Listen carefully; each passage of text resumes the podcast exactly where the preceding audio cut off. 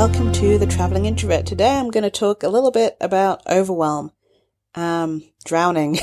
and the reason is because last, last week, two weeks ago, um, over the space of about seven days, a lot of things happened and I had to take a break, uh, for my own well-being and mental health. And the thing was, I kind of knew, some of it I knew was going to happen and some of it was very unexpected. And so I'm going to talk through how I dealt with it and hope it helps somebody. Um, I know that, so this week happened and I know that for the last four days, two of them a weekend day and a Thursday and Friday that I was going to try and take some time off. Even though I was taking time off, I knew that I had things planned. I had events on the Thursday, Saturday and Sunday, which, um, involved me socializing. And so the, the Friday spent the entire day just chilling. I, I went out to eat and that was kind of it. And the person I was with was like, so you, you paid to go out and then you're just staying in? I'm like, yes. and it was great. And then Saturday I had to go out and I ended up socializing with people and, and it was, um, in a place with a lot of people and pushing and shoving and, and very loud. And it was fine for a bit. And then I, I went home and then I came back out again, actually. I got a second wind, put some flat shoes on and went out and boogied a little bit.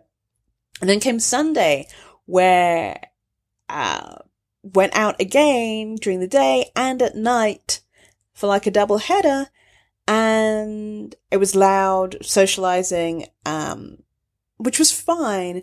And then come Monday, I was like, I, I, ugh, I, I feel a little overwhelmed. And normally, and this wasn't socializing in big groups. This was one on one, one on two, one on three socializing. And normally I'm quite fine with that. But what had also happened at the start of that week is that I'd gotten a bunch of new clients um, clients had come back from vacation or like whatever it is that they were doing. So my normal flow of work was then like doubled or tripled.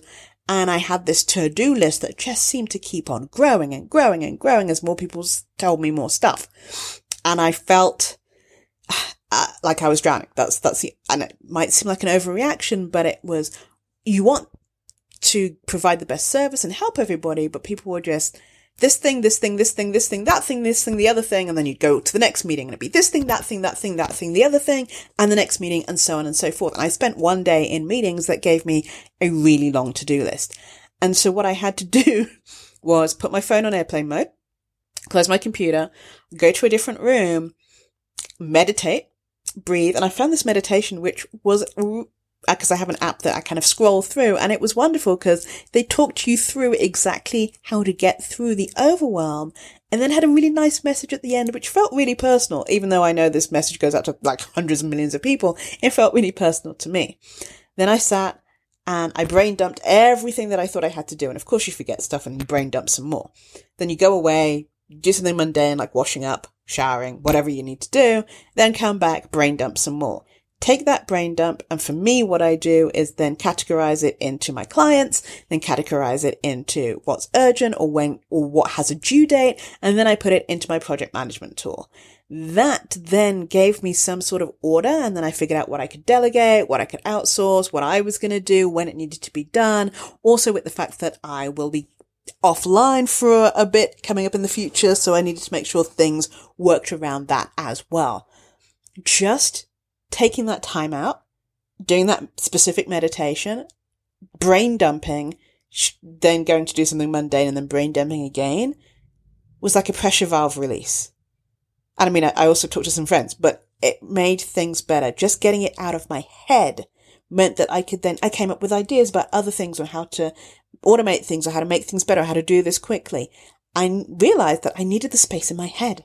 That's what was missing. So now what I have to do is make sure my head doesn't get filled with too much stuff. And so to do that for me, I have to have a notebook around all the time so I can dump stuff straight into the notebook.